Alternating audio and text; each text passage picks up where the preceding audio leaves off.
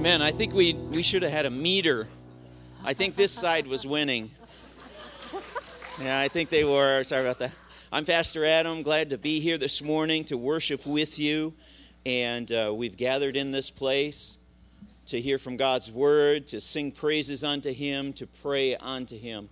May every aspect of this service give Him glory and praise. I just want to uh, remind you of a few things this morning. The very first thing is in your bulletin. I don't know if you've noticed this, but there's a couple post it notes. And everybody goes, What's, what's with the post it notes? Well, this week, Monday through Friday, 8 a.m. or 6 a.m., I got to remember, 6 a.m. to 8 a.m., the sanctuary is going to be open for those two hours. It's a come and go time of prayer. Um, you've been filling out these prayer cards, which is really great. There's still more up here. These will be all over the platform, and you can come in at any time during those two hours. Maybe you pick up five or six of these prayer cards, you go back to your seat, and you spend some time in prayer. Maybe you see somebody else here that you know and say, Hey, let's take some time and pray together. Let's pray together this morning. Well, another thing that you can do, and that's we're back to the post it notes. The post it notes, when we're done with the service today, if you would like to, if you would like to, you, there's usually a pen in the back of the seat. You can write your first name on that post it note and then put it on the seat, on your seat. Because those coming in throughout the week, they'll see a name on a seat. They'll see Sam's name on the seat right here. And maybe they'll sit there for a while and just pray for Sam. And maybe you don't even know who the person is, but you have their name. But you just sit down in that seat for a little while and you pray for that person that's there. That's what the post it notes are for. So after the service, just jot your name down and set it on your seat there. So that is happening. We, I also, uh, the, the main things this week are there's a Good Friday service on Friday at 6.30 p.m. We're going through the seven uh, phrases of Christ on the cross. That's the theme of that service. And then Sunday, Resurrection Sunday, we have a service, a sunrise service at 7 o'clock. Then we have a breakfast at 7:45. If you have not signed up for that and are planning on coming, please sign up at the Welcome Center. And then we have our regular service during our regular time here at 9:30. During that time, you're going to get a gift next Sunday. Everybody's going to get one of these books called The Case for Easter. A journalist investigates evidence for the resurrection uh, by Lee Strobel. Um, this is kind of a condensed version of his larger book. Uh, but everyone will get one of these. And first off, if you haven't read it, we read it first. But then after you've read it, maybe you think of somebody that you can hand this off to, okay? And you and you give it to them. So it's a really easy easy read, but that's also happening next Sunday. And one last announcement is the women are having a brunch on Saturday, April 22nd at 9:30 a.m. That's a Saturday and there's also a sign up at the Welcome Center for that. So, any ladies that are planning on coming, please sign up for that. So, we are doing things just a little bit differently in the order this morning. So, I am going to ask the ushers to come forward at this time so that we can take up our morning offering. And we are also going to pray for Dennis and Vania uh, and their ministry, and especially because the, they're there right now, and Amy and Amy are also right there I'm going to pray for them. And we're also going to pray. There's some people that lost some loved ones this week uh, in our church. And so let's remember people who are grieving at this time. And also, Lord, that we would pray also for our services this week. Special times of prayer throughout the week, but also special services that we have to get our focus on the cross and Him rising from the grave. So let's pray. So, Heavenly Father, thank you for this morning. It is great to be in your house. And we do thank you for this week that, um, that we do get to focus a little bit more about, about your journey to Jerusalem, your, your, your, your conversations during that last week, the trial, the cross, the grave, and of course, next Sunday, the rising. And so, Lord, I, I pray that as we, as we uh, some of us gather throughout the week in the early morning hours, that we would have some precious times of prayer over these requests and with one another. I pray for our Good Friday service that it would um, uh, uh, set, our, set our minds on, on what you have done.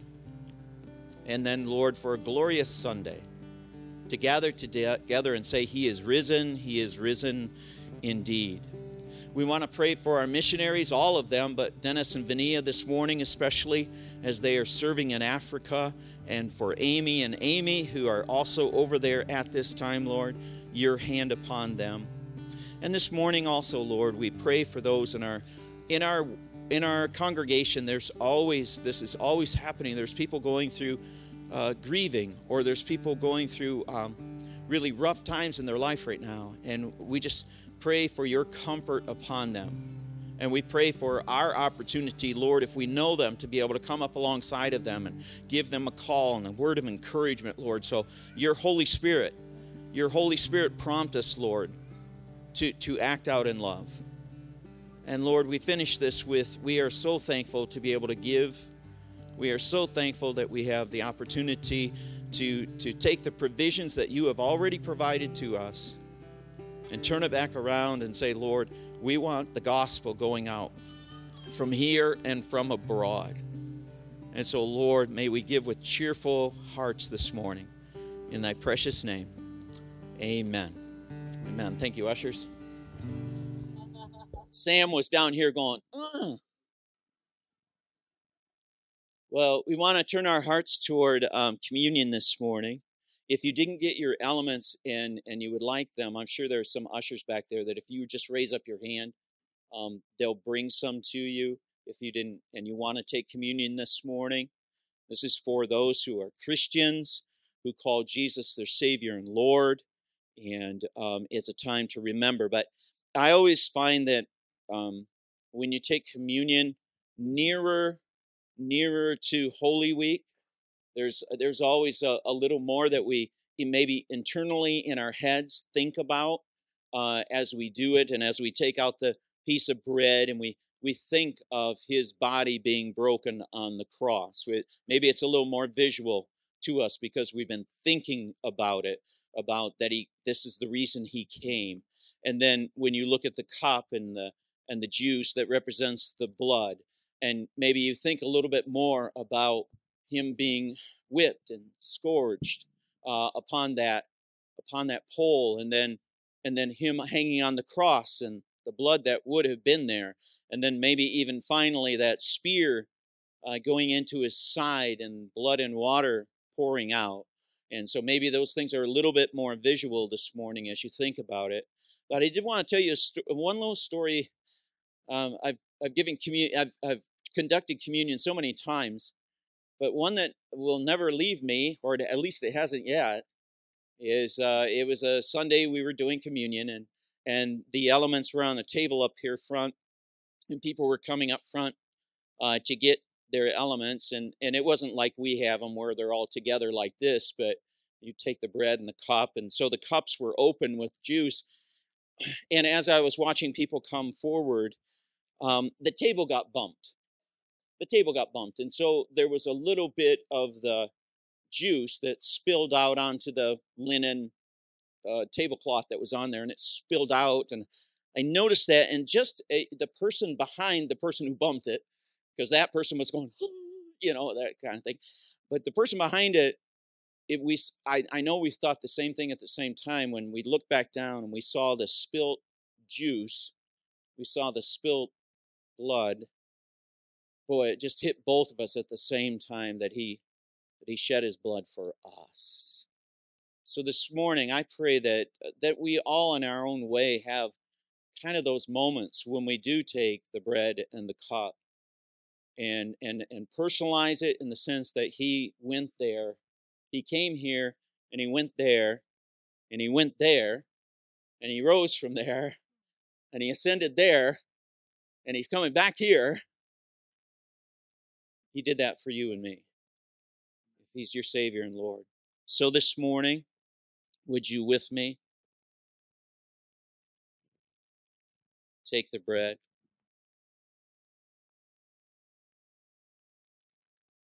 Bread represents his body, which was broken for you. Take and eat it. Do this in remembrance of him.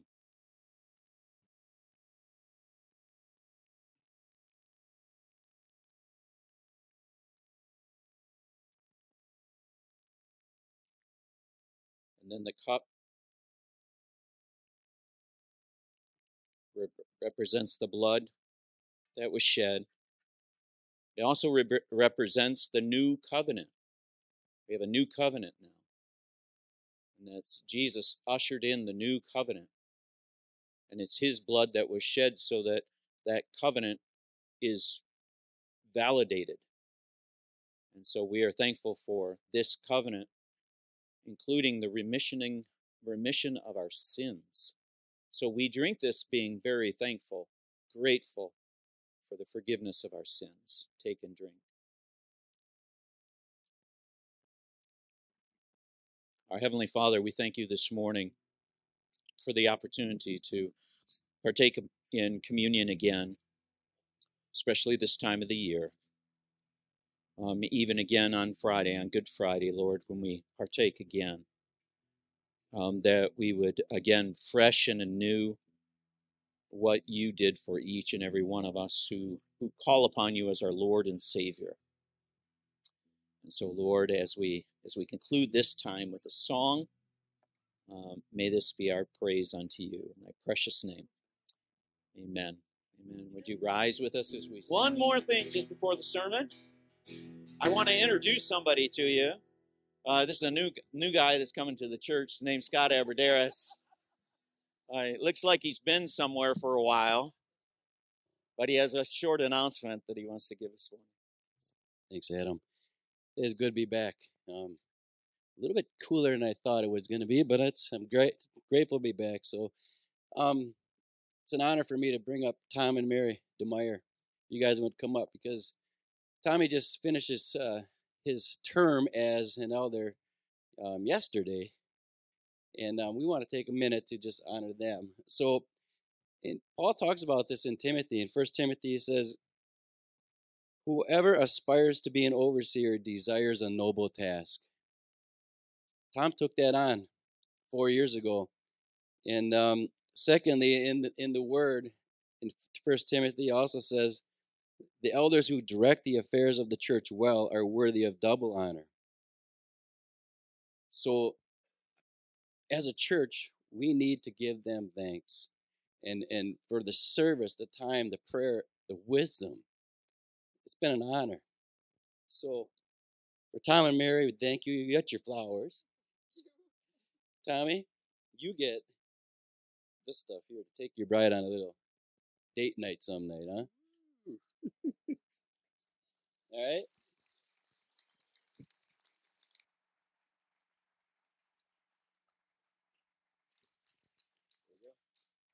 I want to thank you all for giving me the opportunity. Uh, years ago, the Spirit called me to lead in this church. And He gives you tremendous abilities. It's not mine, it's not these guys, it's the Spirit working through us to serve God's church. And there isn't a person in this congregation that cannot be touched in the same way. There's a huge amount of talent here. Pray that the Spirit would allow you to bloom like the flowers of spring. Thank you again.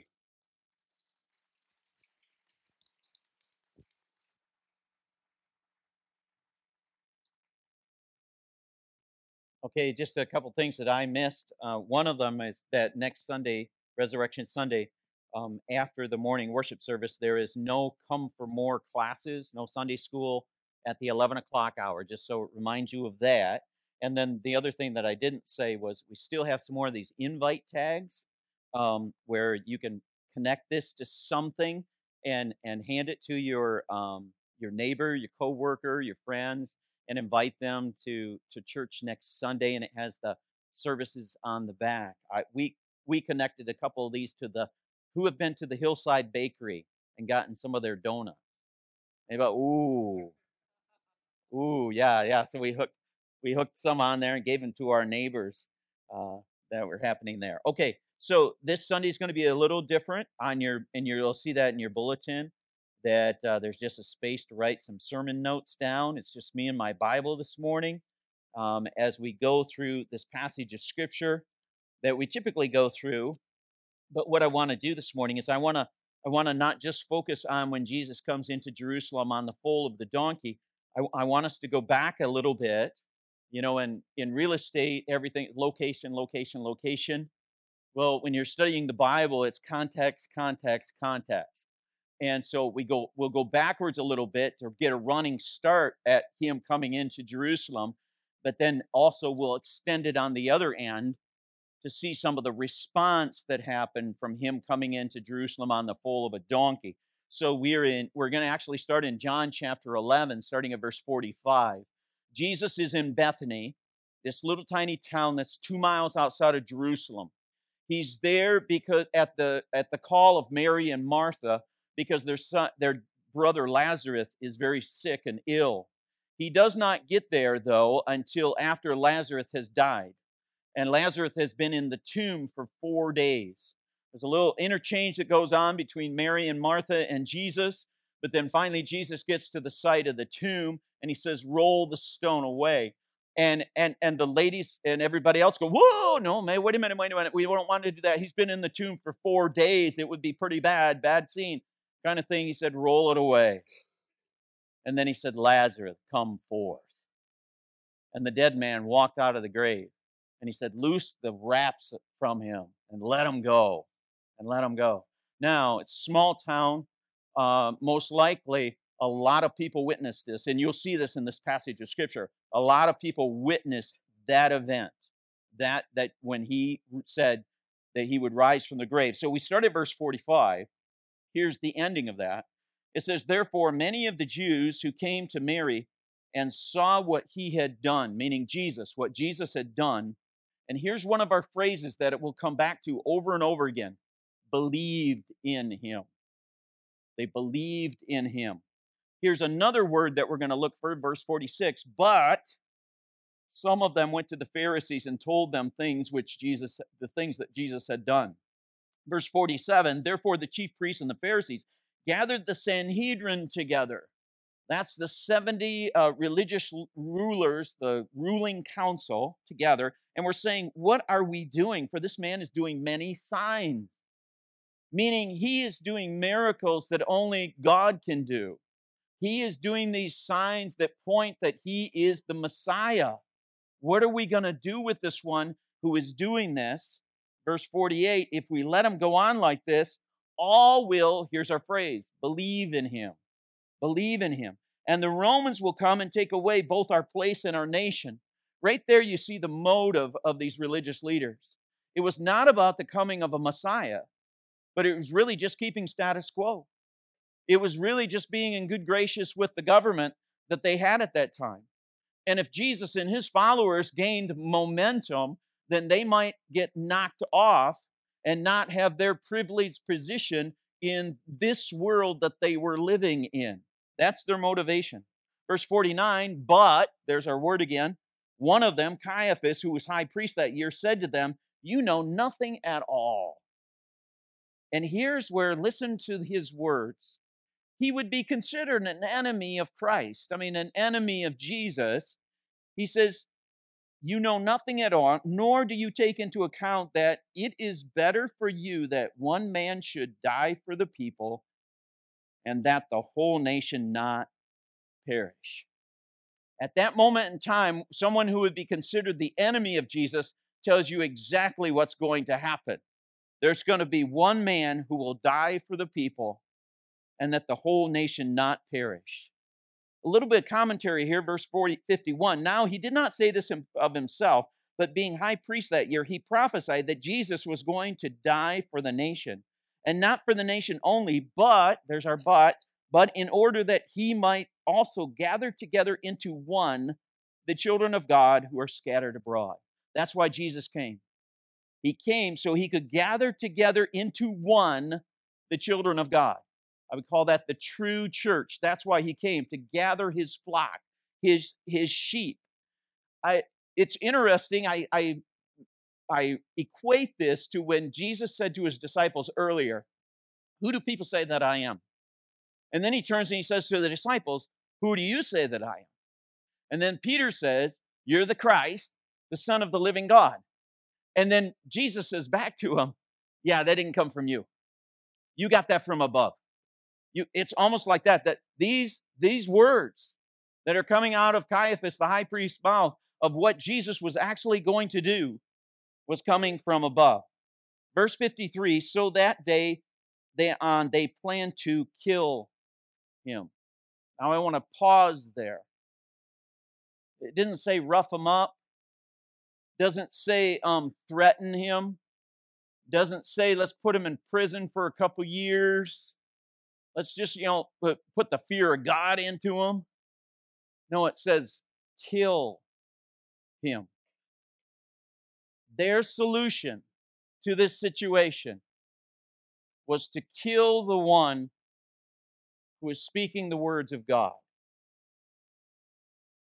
I, I got to pause here and stop and say, after what happened in our country just this last week, and this happens all over the world, that there are Christians who are killed because they hold on to the Word of God. It happens. Jesus told his disciples in John 15, 18. John 15, 18, it says, If the world hates you, know that it has hated me before it hated you. If you hold on to the words of God, if church holds on to the words of God, um, it's it's it's hard being a Christian. I told that last week. I said it's hard being a Christian because not only do you hold on to the truth, but you hold on to all the truth that we have.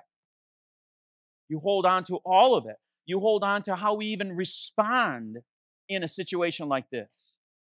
I am very thankful that there was a day planned this last weekend that didn't happen. It was a vengeance day. That would be just so, um, we couldn't do that. You couldn't say we're going to have a Christian vengeance day. Why not? Saith the Lord. Vengeance, yeah. See, we hold on to all the truths of the Bible. So even the truths of the Bible that help us to know how to respond in situations that are there. They can kill the body, but they can't kill the soul. Boy, I don't I don't know if you grieve this week, but I grieve this week when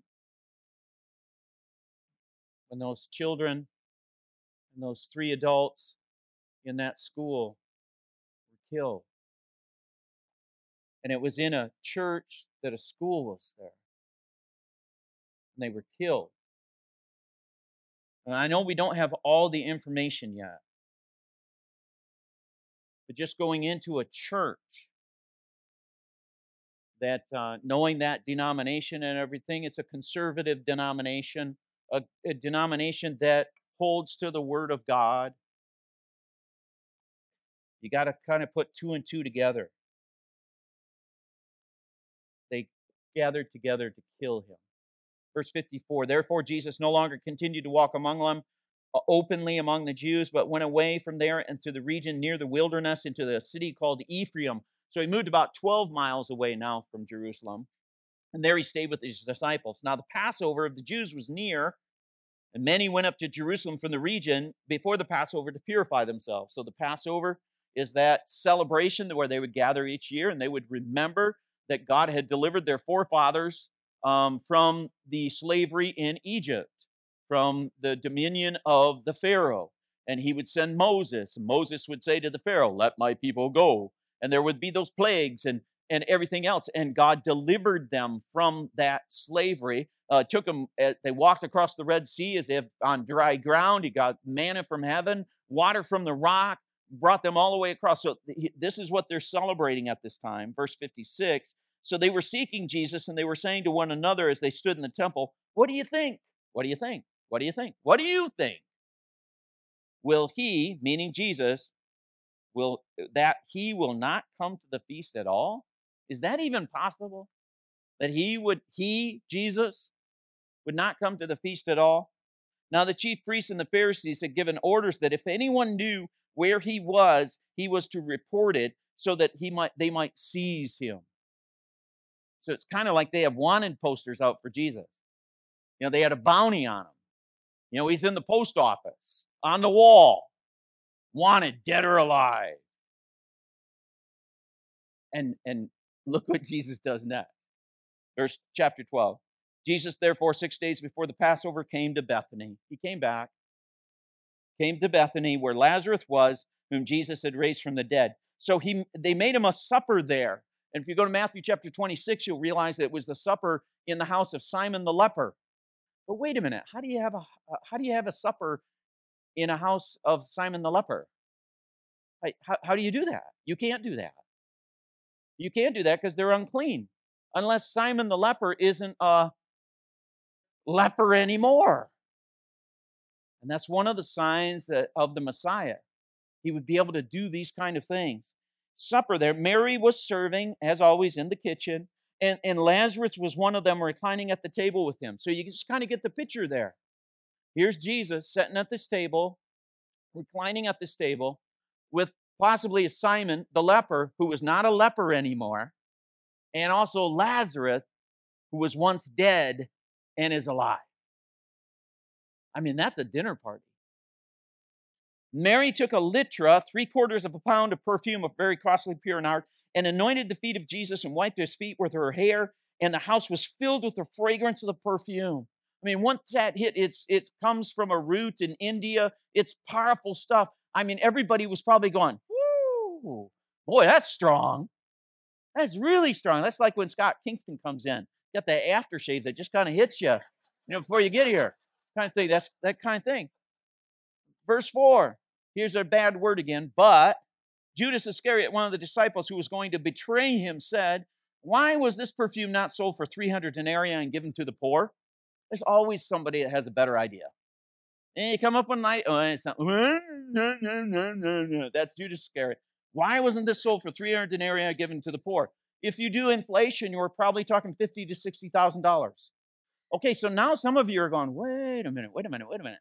He, he just she just poured fifty to sixty thousand dollars on the feet of Jesus, and some of you are going like, ah, not so. It might be. And in other other gospel accounts, we find out that the, the disciples were doing the same. They were nodding along with Judas Iscariot. Yeah, yeah, sounds pretty good. Jesus responds, or commentary here. Now he said this not because he was concerned about the poor, but because he was a thief. And as he had the money box, he used to take from it what was put into it.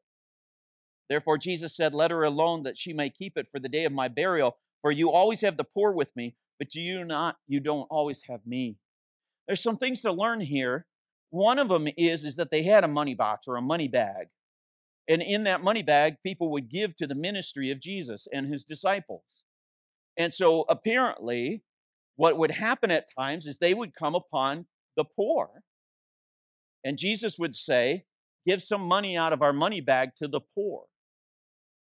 And so it, it, we will always have the poor with us. So that's, that's, a, that's a commission of ours as Christians that we are to care for the poor. But we also see what did, what did Judas do? What's that called when you take that money like that? Embezzlement. Embezzlement. Yeah, it's been happening for a long time. I want you to notice something here too, because this happens through this passage. There's twos. There's twos.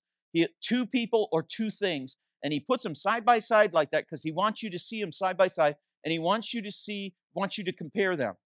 So we just got done looking at Mary who was a giver, and Judas Iscariot, who was a taker. He puts them side by side. Mary, who's a giver, Judas Iscariot, who's a taker. He does that so you would look at that yourself and say, okay, wait, which am I? Am I a giver or am I a taker? He goes on to say, verse 9, then the large crowd from the Jews learned that he was there. Now, this crowd is going to grow.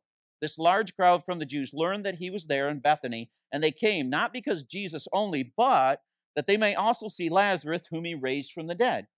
But the chief priests planned to put Lazarus to death also. Wait a minute, the guy died once already. What do they want to do? They want to put him to death again because on account of many of him, many of the Jews were going away and here's our phrase, believing in Jesus. Believing in Jesus. Verse 12 On the next day, a large crowd who had come forth to the feast. Now, this is even a larger crowd. See, because we, we got this large crowd that came to Bethany to see Lazarus and Jesus, kind of thing. Now we've got a large crowd that came to the feast. And if you've been in Pastor Robert's class going through Luke, you know that during Passover, sometimes it could be up to 2 million people that were in Jerusalem at that time. A large crowd came to the feast. When they heard that Jesus was coming to Jerusalem, here we go, they took branches and palm trees and went out to meet him and began to shout. What they shout? Hosanna! Blessed is he who comes in the name of the Lord, even the King of Israel. That's Psalm 118, 26. And Jesus, finding a young donkey, sat on it. Now you'll notice that John doesn't give you the whole story of that. Uh, Matthew, Mark, and Luke have already written on that. He just gives you the cliff notes that, wait a minute, we got Jesus on a donkey, but he drives you to the prophecy in the Old Testament. As it is written, and he's quoting from Zechariah 9 9 Fear not, daughter of Zion, behold, your king is coming, seated on a donkey's colt. These things, now this is written kind of like commentary again. It's God's word, but it's it's like him looking back on this. These things his disciples did not understand at first. But when Jesus was glorified, so when he was raised from the dead, then they remembered that these things were written about him and that they had done these things to him. So the crowd, now this is a different crowd. So the crowd who was with him when he called Lazarus out of the tomb. So that's a specific group of people now. That's the group of people that were at the tomb when Jesus said, Lazarus, come forth. That, that's that group that was there. So they're eyewitnesses of that event, raised him from the dead, continued to bear witness about him. So there's a crowd within a crowd. There's a crowd of eyewitnesses who saw the raising of Lazarus from the tomb that are within the larger crowd. And what are they doing? They're bearing witness of him. They're going throughout the whole crowd and they're saying, This is Jesus. Yeah, I was there. I was there when he said, You know, Lazarus, come forth. I saw him come out of the tomb and they unwrapped him and he was okay and he was alive and everything. And I was right there when that happened. They're bearing witness about him. For this reason, also the crowd went and met him. You get a sense the crowd is growing, a crowd and another crowd, and then this crowd, because they heard what he had done this sign, this miracle, this thing that pointed only God can do these kind of things. So the Pharisees said to one another, You see that you are gaining nothing. Look, the whole world has gone after him. They're pointing their fingers at each other, going, They don't know what to do. They're pointing their fingers at the whole world is going after him. Verse 20.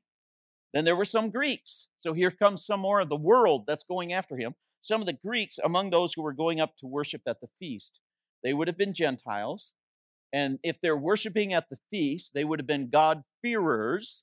So they most likely are proselytes, meaning that they came to, they, they transferred over to Judaism to be there to worship the God of the Israelites. These came to Philip. Now, Philip's one of the disciples. He's usually number five. So you got Peter, James, John, Andrew, Philip.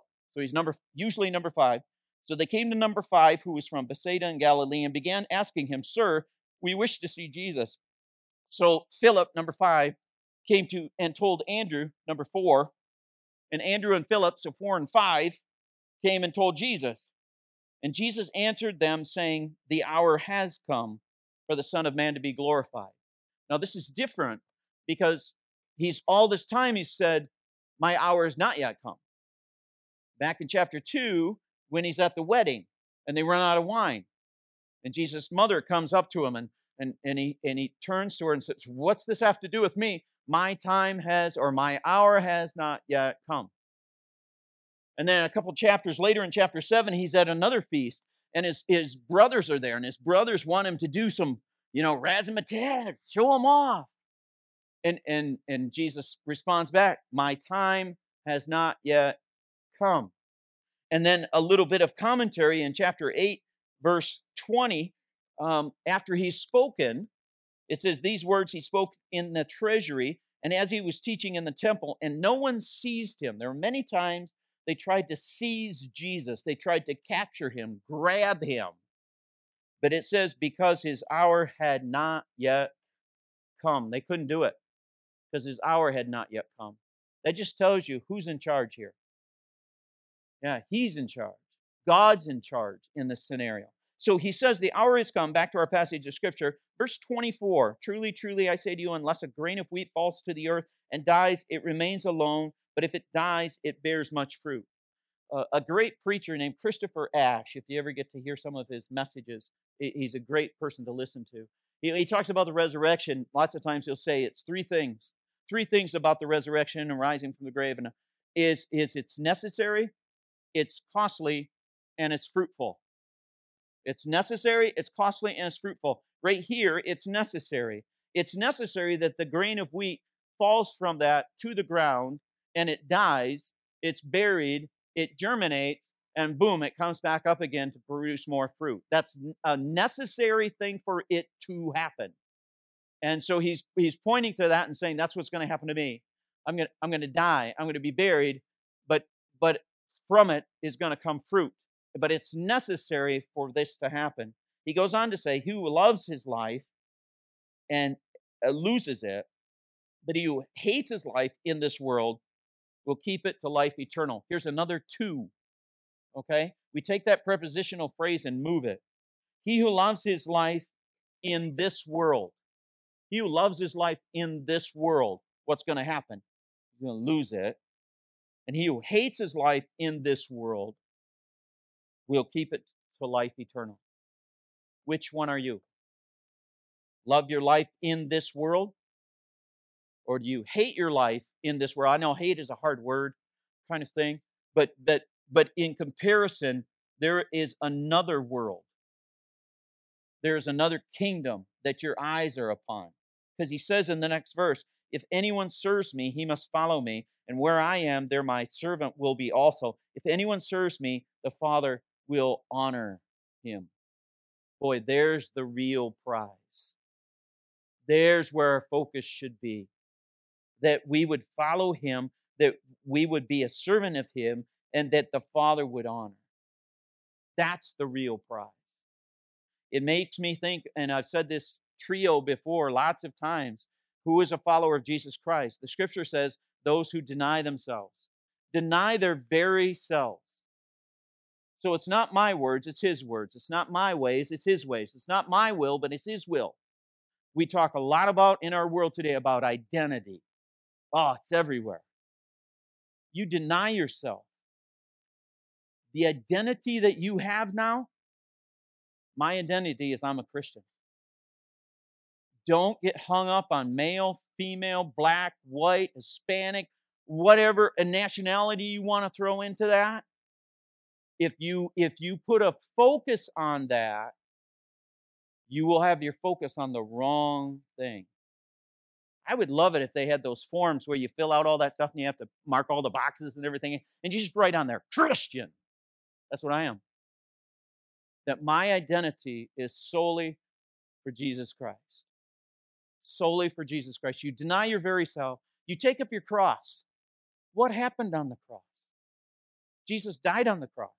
Jesus made it possible for you to have salvation because it was necessary that he die upon the cross. So you take up your salvation every single day. And what do you do? You follow him. You don't follow your inner self. You don't follow how you feel. You don't follow, you know, all that stuff that we get poured at us. No, you keep your focus that who do you follow?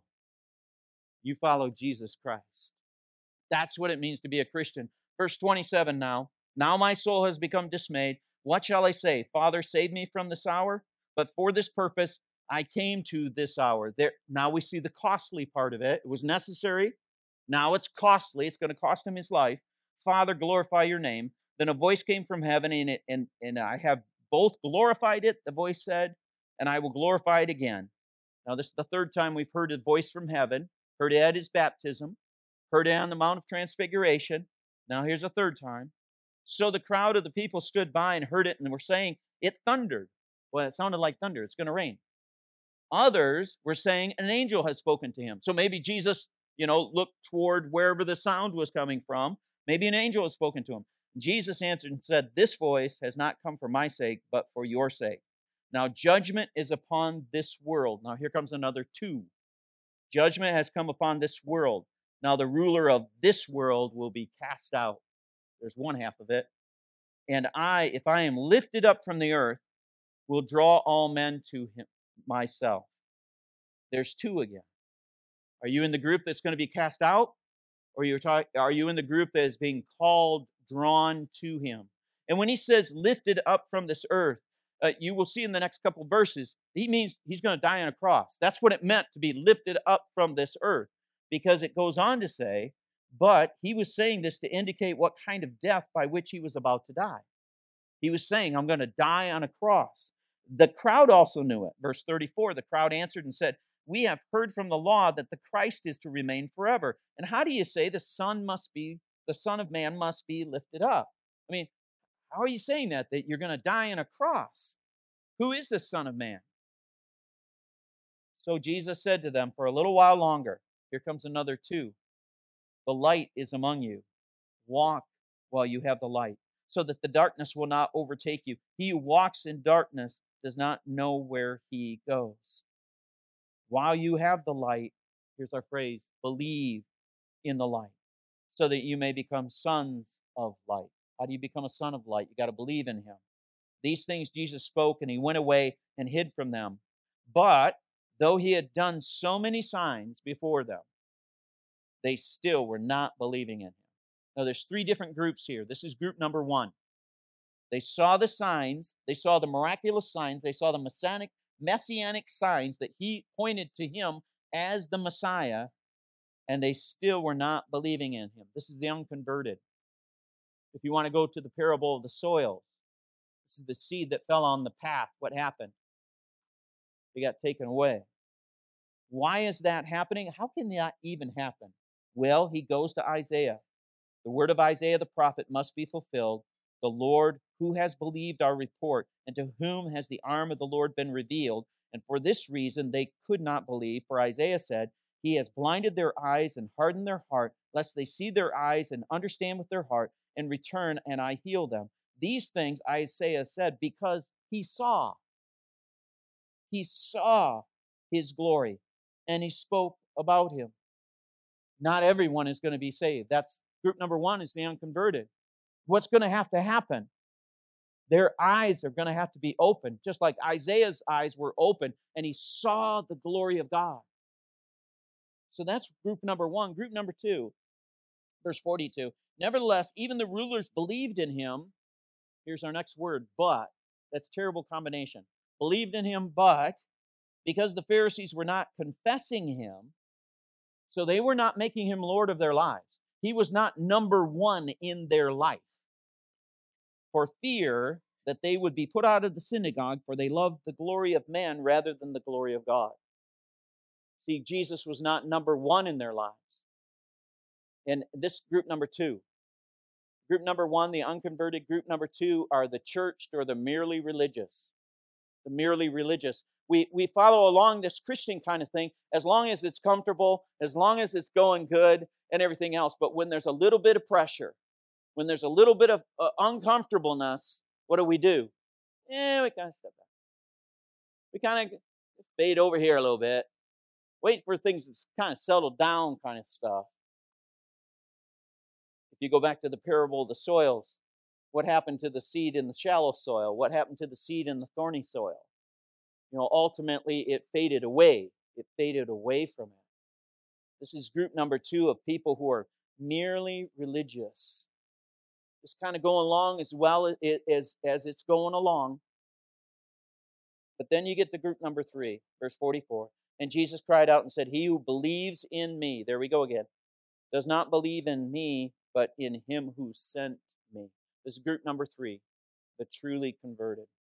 And he who sees me sees the one who sent me. Your eyes have been opened to see, just like the thief on the cross, looking across and saying, That man holds my future, the one that's hanging on the center tree. And if anyone hears my words and does not keep them, I do not judge him, for I did not come to judge the world, but to save the world. This is his first coming. He came and was laid in a manger, and he came to save sinners. And we're still in that bracket, we're still in that zone where the word of God is going out. There are some that are not following it, but that word of God is still going out because he has come to save sinners. But then he gives the second part of it in verse 48 He who rejects me and does not receive my words has one who judges him. The word I spoke is what will judge him on the last day. That means he's coming back.